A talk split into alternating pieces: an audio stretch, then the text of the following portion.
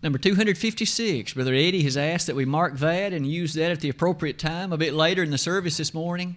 It again, as always, is a blessing we've each been given at the first day of this week to assemble, to do so with a desire simply to magnify, exalt, and lift high the name of the God of heaven, to in fact do that in a way that would be most honorable and most pleasing in His sight.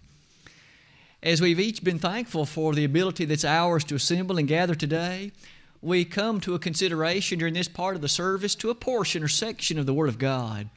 And might I invite us to give some thought not only to that text that Brother Trail just read a moment ago, but a larger context taken from that sixth chapter of 1 Corinthians.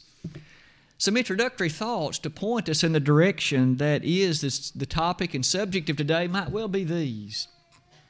Isn't it amazing the number of choices that you and I, in fact, make each and every day? When we rise in the morning, as we set out on the activities that are ours for that day, we make so many choices about places that we go, things that we do, things that we eat. In fact, we even make choices about things that we wear. Among all those matters that might be listed, it's certainly fair to say that many times questions from our youngsters, as well as sometimes those that are older, are asked about things that are worn is this appropriate? Does it look okay? Is this something that, in fact, is presentable for the place that I'm about to go and for the activities in which I'm about to engage? In fact, as you'll notice near the bottom of that slide, the principles that we thus might well seek to invite ourselves to consider about our appearance will be the topic of the lesson today. In fact, you might have noticed the title was this one Daily Decisions About Appearance. There scarcely is a day that passes but what questions and decisions along this line certainly must be made. For that reason, let's look at the lesson text first. That section of verses in the sixth chapter of 1 Corinthians. And once we have, in fact, given some consideration to that, then we will seek to extract some lessons and to extract some application points that can be very helpful to each of us. As you look at that particular text before us, I would invite you to begin reading with me in verse 12, and let's read through the end of that chapter.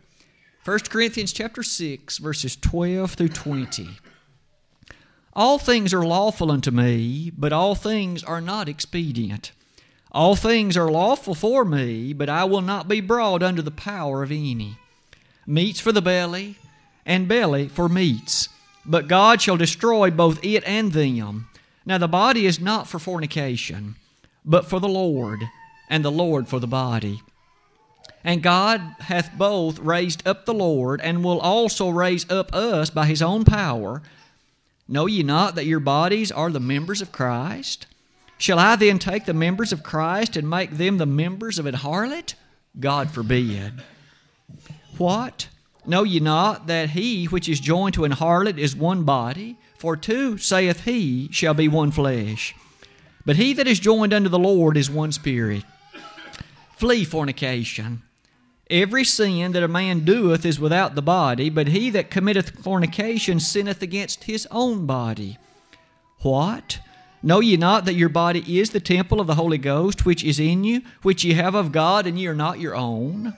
For ye are bought with a price.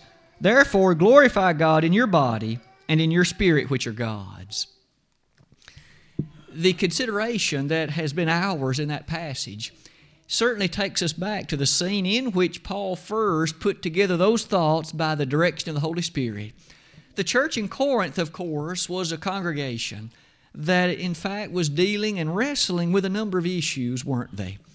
Everything from the very nature and character of what it meant to be a Christian, all the way to the nature of how to appreciate spiritual gifts.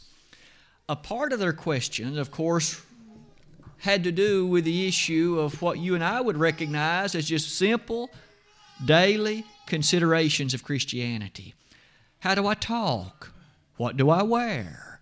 What kind of questions in this rather wicked city should then lead to me to appreciate what I ought to wear and what things ought to be pertinent and pressing? For that reason, look at some of the statements, and I've highlighted a few of them on this slide before us. In this very chapter, in fact, you'll notice that word body, B O D Y, has occurred a number of times. You may have noted it as I read it. By my count, it occurred eight times in that span of just again a very few verses. It's clear that Paul wished them to appreciate that what takes place with regard to the body is something that has a great bearing on not only one's characteristic association with the Lord, but the influence that he can have with, with anybody else. It is for that reason that, again, note these statements. Verse number 13 The body is not for fornication, but for the Lord. And furthermore, the Lord for the body. We notice immediately that far from giving one's attention, let's say, through the week in terms of this sensual sexual activity, and then somehow thinking on Sunday that all can be made right, one needs to appreciate that one's characteristic activities in the body all the time ought to be marked in terms of the one who is being served. Note another application. Verse 15 Your bodies are the members of Christ. And Paul asked that question in a rhetorical fashion as if they were supposed to know that. Don't you know that your bodies, as such, are devoted servants, devoted to the very service and character of all that God has commanded? Note yet another one verse number 15. Your bodies then are not to be the servants or members of an harlot. That kind of association should be foreign from your thinking. It should be foreign from the kind of individuals that you know you ought to be and from certainly what God would wish you to be. Perhaps yet another one. Your body is the temple of the Holy Spirit. Ye are not your own. And then finally, verse number 20 glorify God in your body as Trail read for us from the translation in which the latter part of verse number 20. And you might know that the best manuscripts in which that verse ends do not have that final statement in your spirit, which are God's. The opening part of that verse is one, though, that is a telltale sign in all the manuscripts of which I was able to ascertain. Ye are bought with a price, therefore glorify God in your body as we think about then glorifying God in our body, might we suggest some lessons perhaps as it relates to the body might be forthcoming for the rest of our lesson this morning? It is with that in mind, let's seek to extract a few principles that might be of some assistance and helpfulness to each of us.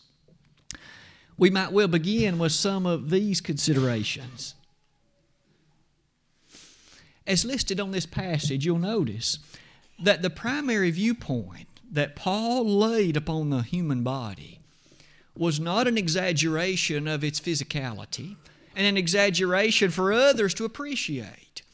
In every instance, not associated with a harlot, members of the body of Christ, glorify God in your body, every emphasis that he laid forth in this section of verses was on a far higher plane of spirituality than merely that others might ogle over and appreciate what the body looks like.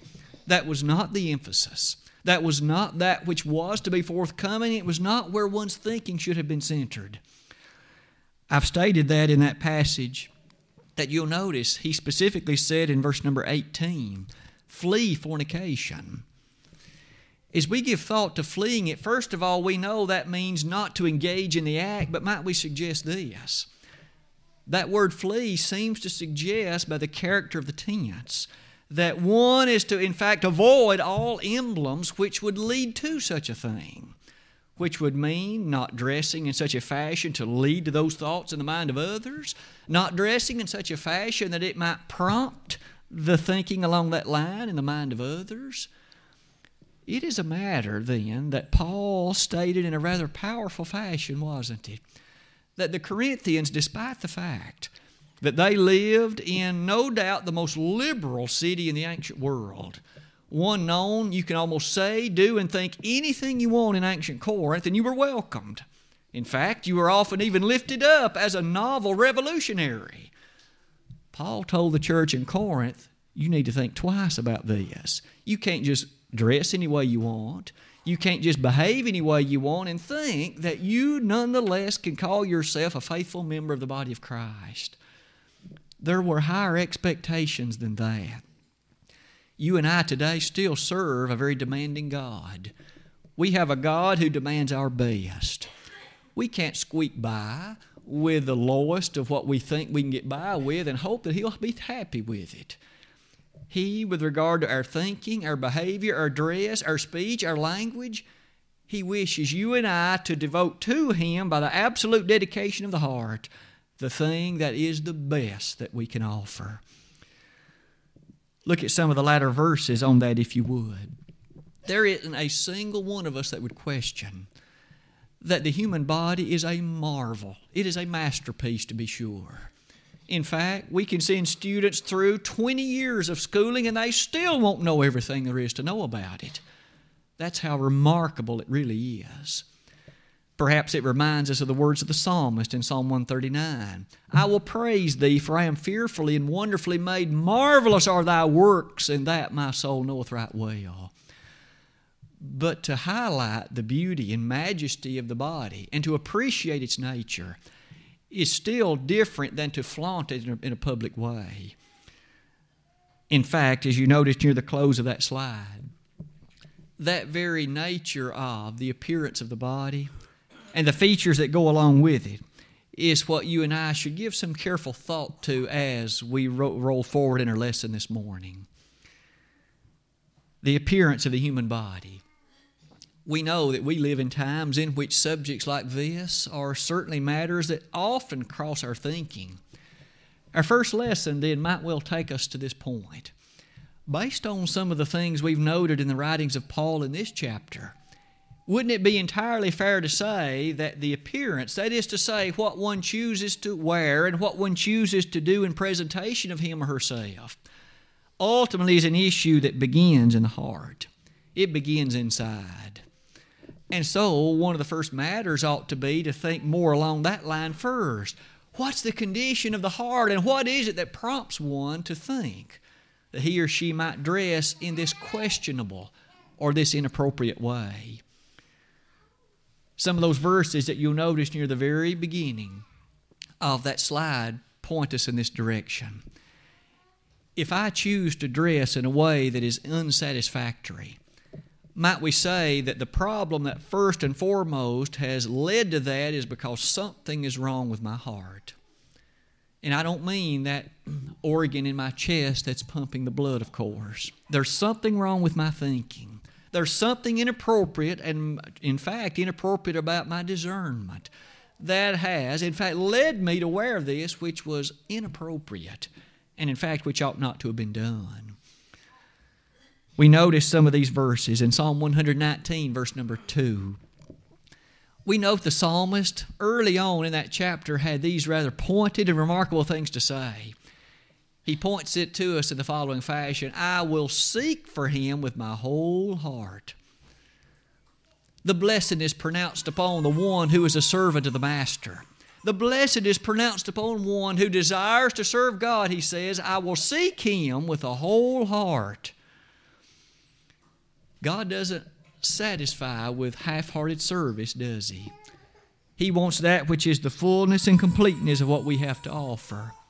In Matthew 6:33, Jesus said, as he closed near the end of the, the end of that chapter, he very powerfully and straightforwardly said, Seek ye first the kingdom of heaven and his righteousness, and all these things shall be added unto you. Our first chore then is to seek the things of God, not to make available for others to see the things of the body, the things of the flesh, the things that in fact are of a carnal character.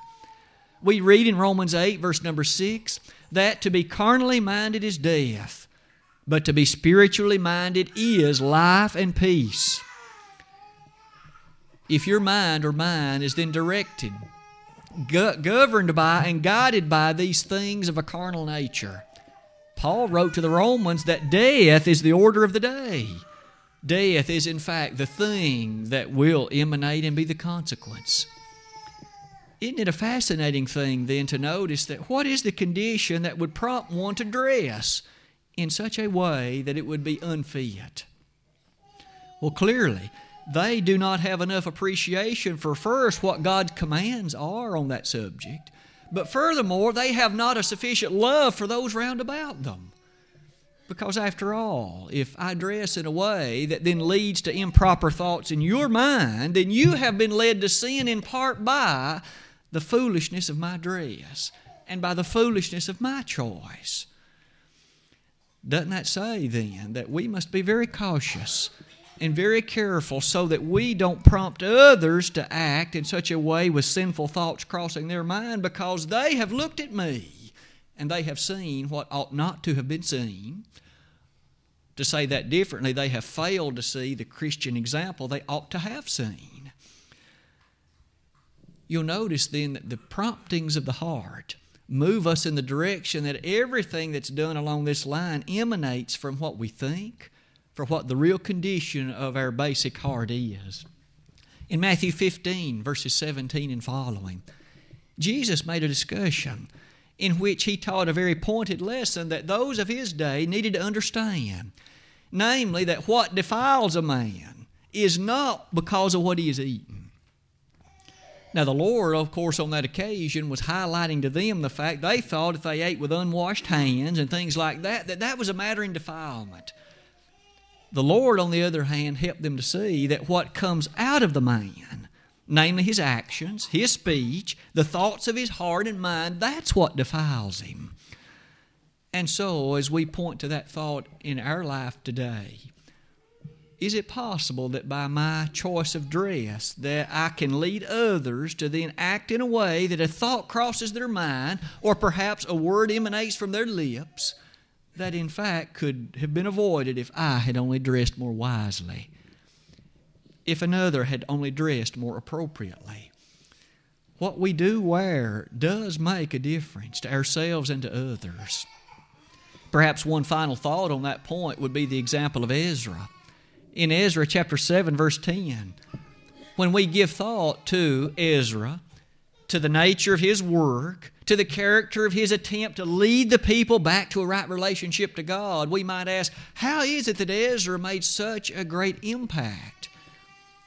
Ezra 17 tells us Ezra prepared his heart to seek and to serve the Lord. Ezra first started by preparing his heart. And once that heart was right, then he was a willing servant to all that God demanded, and he was more than happy to share the grandeur and greatness and sometimes even the difficult messages which God wished him to share. If we first today will prepare our heart, we too will be individuals that will dress rightly, and we will be those who will not set a poor example by virtue of inappropriate dress, at least but maybe a second lesson, one that follows from this one.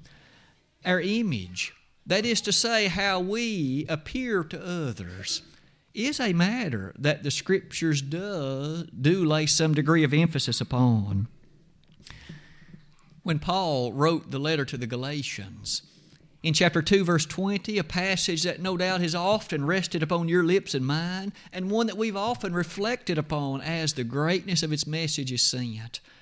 Paul said, I am crucified with Christ. Nevertheless, I live yet. Tis not I, but Christ liveth in me. For the life that I now live in the flesh, I live by faith in the Son of God who loved me and gave himself for me. Question If it is the case, Paul, that Christ is living in you, then would you ever wear anything that Christ himself would not have directly approved you wearing? Would you ever have worn anything, Paul, that would in any way tarnish, mar, or hurt the influence of the Master? That's a self evident question in terms of its answer, isn't it?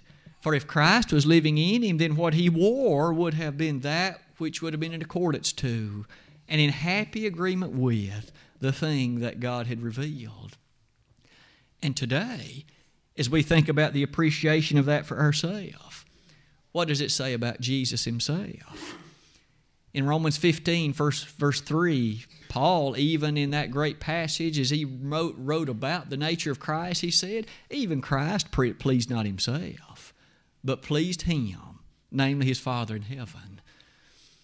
When you and I give thought then today about that matter, image is in fact a critical thing. Isn't it safe to say that we could perhaps point that out in the following way? I've written it there near the top of that slide one is not going to have much influence for good for Christ if we talk like the world, if we dress like the world, if we give every impression that we think like the world. It's safe to say the world is going to see no difference between us and them, and they are not going to be prompted to see any peculiarity to the Christian.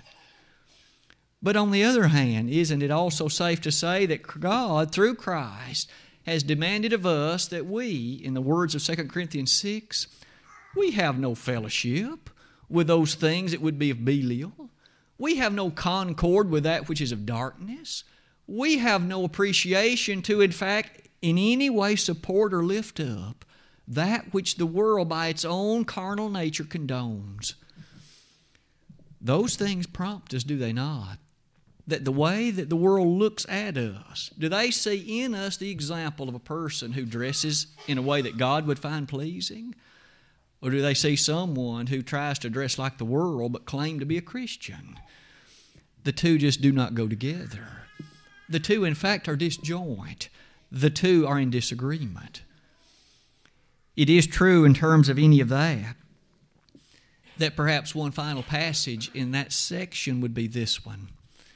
In John the 15th chapter, Jesus had these words to say he very pointedly said the world is not going to approve what you do. The world is going to have their own motto, their own slogan, their own purview, their own approach. Safe to say, the world is going to hate you. They're going to insult you. They're going to belittle you. They're going to make fun of you. They're going to make jokes about you. They're going to snigger behind your back. And all the while, they're going to have a good time doing it. But rest assured, I have overcome the world, the Lord said, and just as surely as it hated me, it's going to hate you too. We should not then be too surprised by the fact that there are those who will have little appreciation. They'll want to know why don't you get with the program? You dress too conservatively? Let it all hang out. And as you do so, enjoy the looks that, are, that you're able to have Enjoy the attention that it brings. Enjoy the popularity it allows you to understand and to appreciate. Others will be your friend. You'll get more invitations for dates. You'll enjoy more popularity and fame amongst your coworkers. Well, that's true, but the devil will be smiling all the while because we understand that life in Christ, by virtue of the body, is far more carefully prescripted than that. Our chore, you see, and our task is to glorify God, not this body. God fashioned it and He made it. It here is merely a tabernacle that I'm privileged to enjoy for a while, but it's not given for the privilege of everybody else's pleasure and enjoyment. My wife and her alone. And other than that, it is to be appropriately covered it is to be appropriately concealed. It is to be appropriately, in fact, not openly made known for one and all. From the very days of the Garden of Eden onward, God, you see, has had a desire that these kinds of faults not be openly recognized.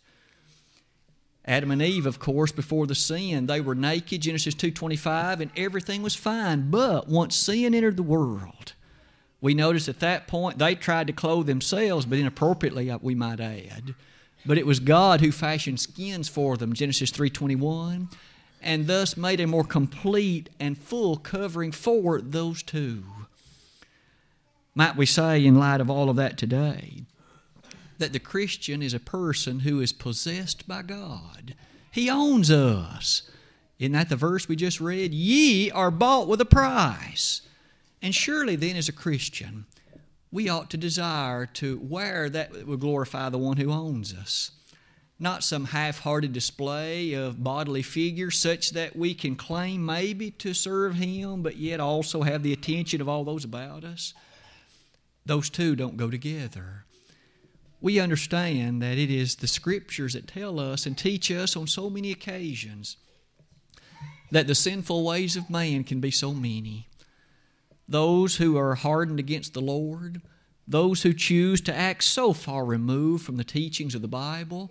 It's true, they dress any way they want to, but you and I must not be a party to it. You and I must not encourage it, support it, endorse it, or in any way give our credence or official license, if you please, to it.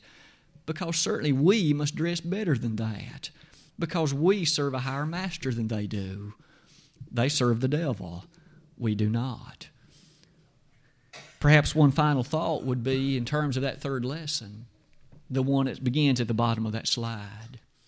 All the things we've said to this point have led us then to the practical application of some of these things. If our heart is right, and we choose to have a heart that is of a godly nature and plain, and if it is the case that what we wear is important, then ought not it be true that we would wish to wear not just anything, but rather that which would be of a godly deportment, and that which would be of a godly demeanor? For surely that is what would be the proper example.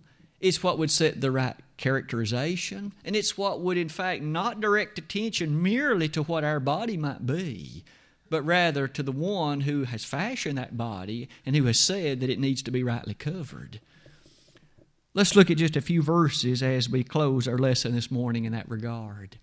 You'll notice you're at the bottom of that slide that the statements that I've made perhaps go without saying. But nonetheless, one can hardly walk through the aisle at Walmart anymore.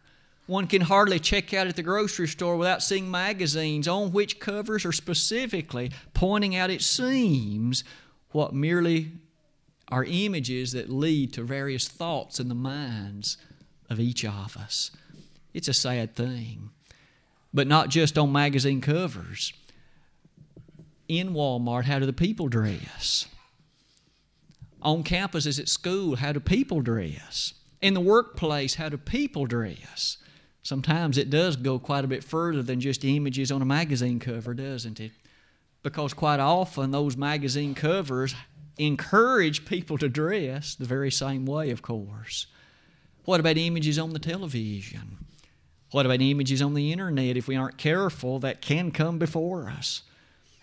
it all does point out that the way we dress, isn't it true that it can cause thoughts to race through the mind? It can cause matters to at least veer from the straight and narrow pathway of righteousness. Joshua was told, Don't you veer to the right or to the left. Joshua 1, verses 8 and 9.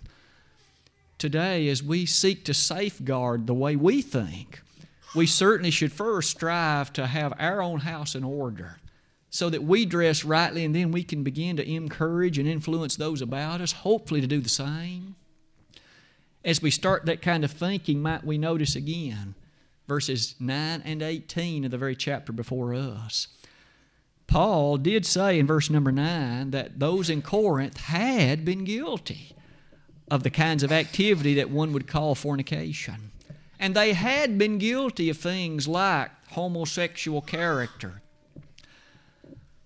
Secular history seems to suggest to us, and some of the writings in the Corinthian letter tell us, that what went on in Corinth was a very nasty thing in many ways.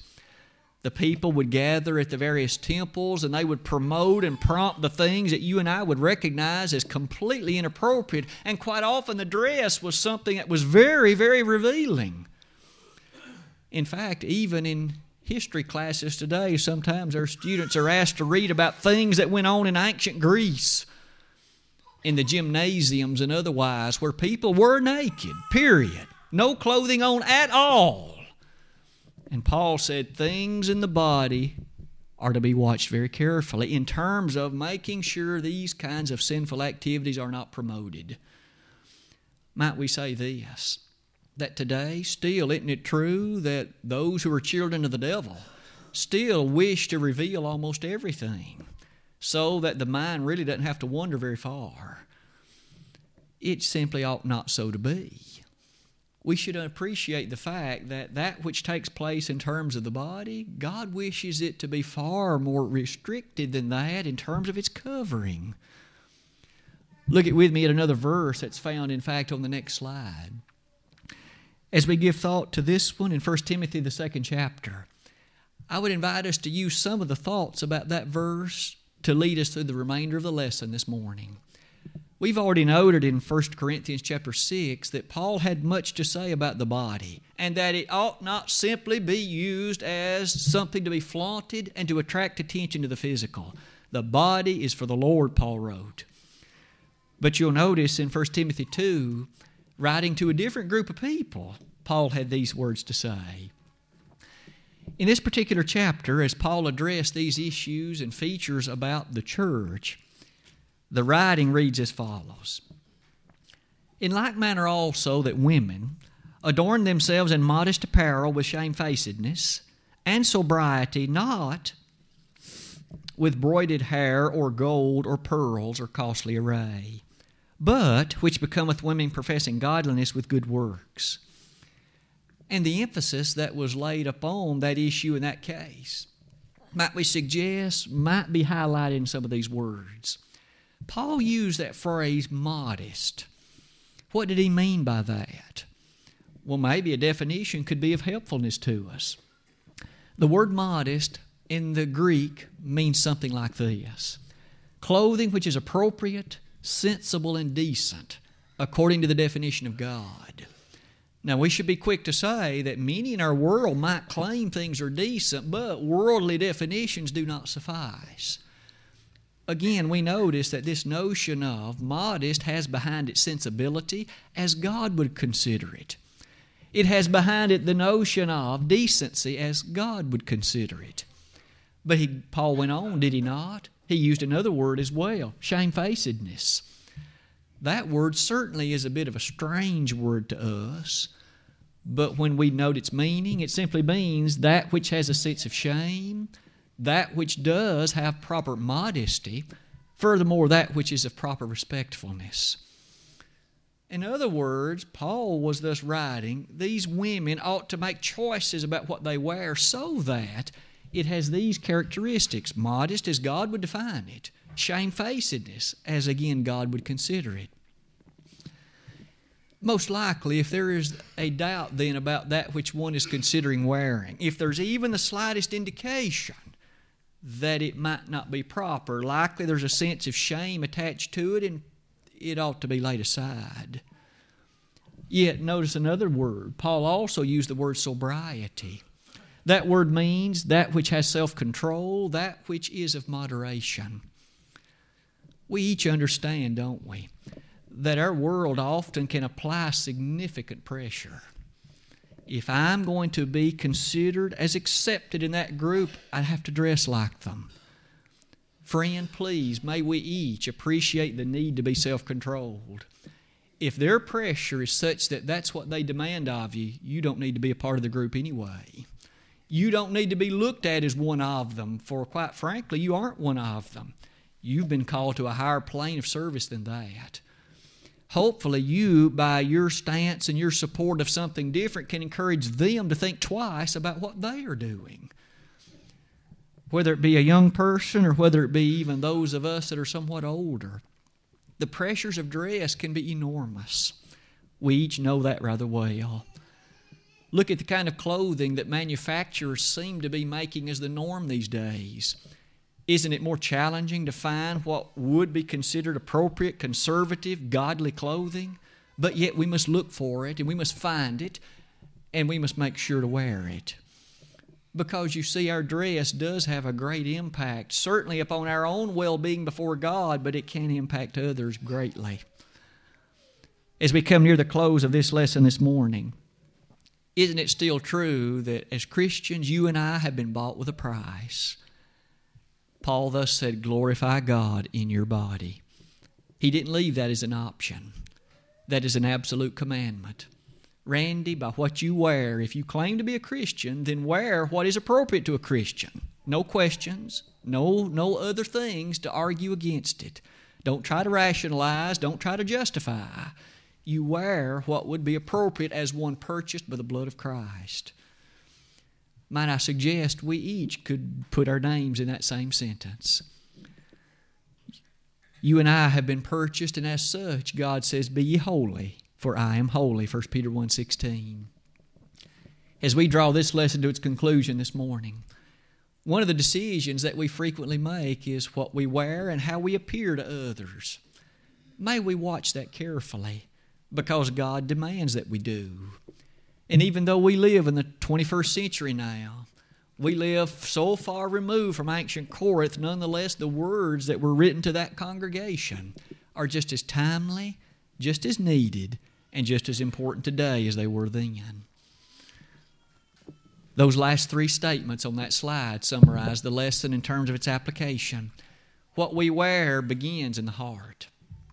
If my heart isn't right, I might wear something that's inappropriate.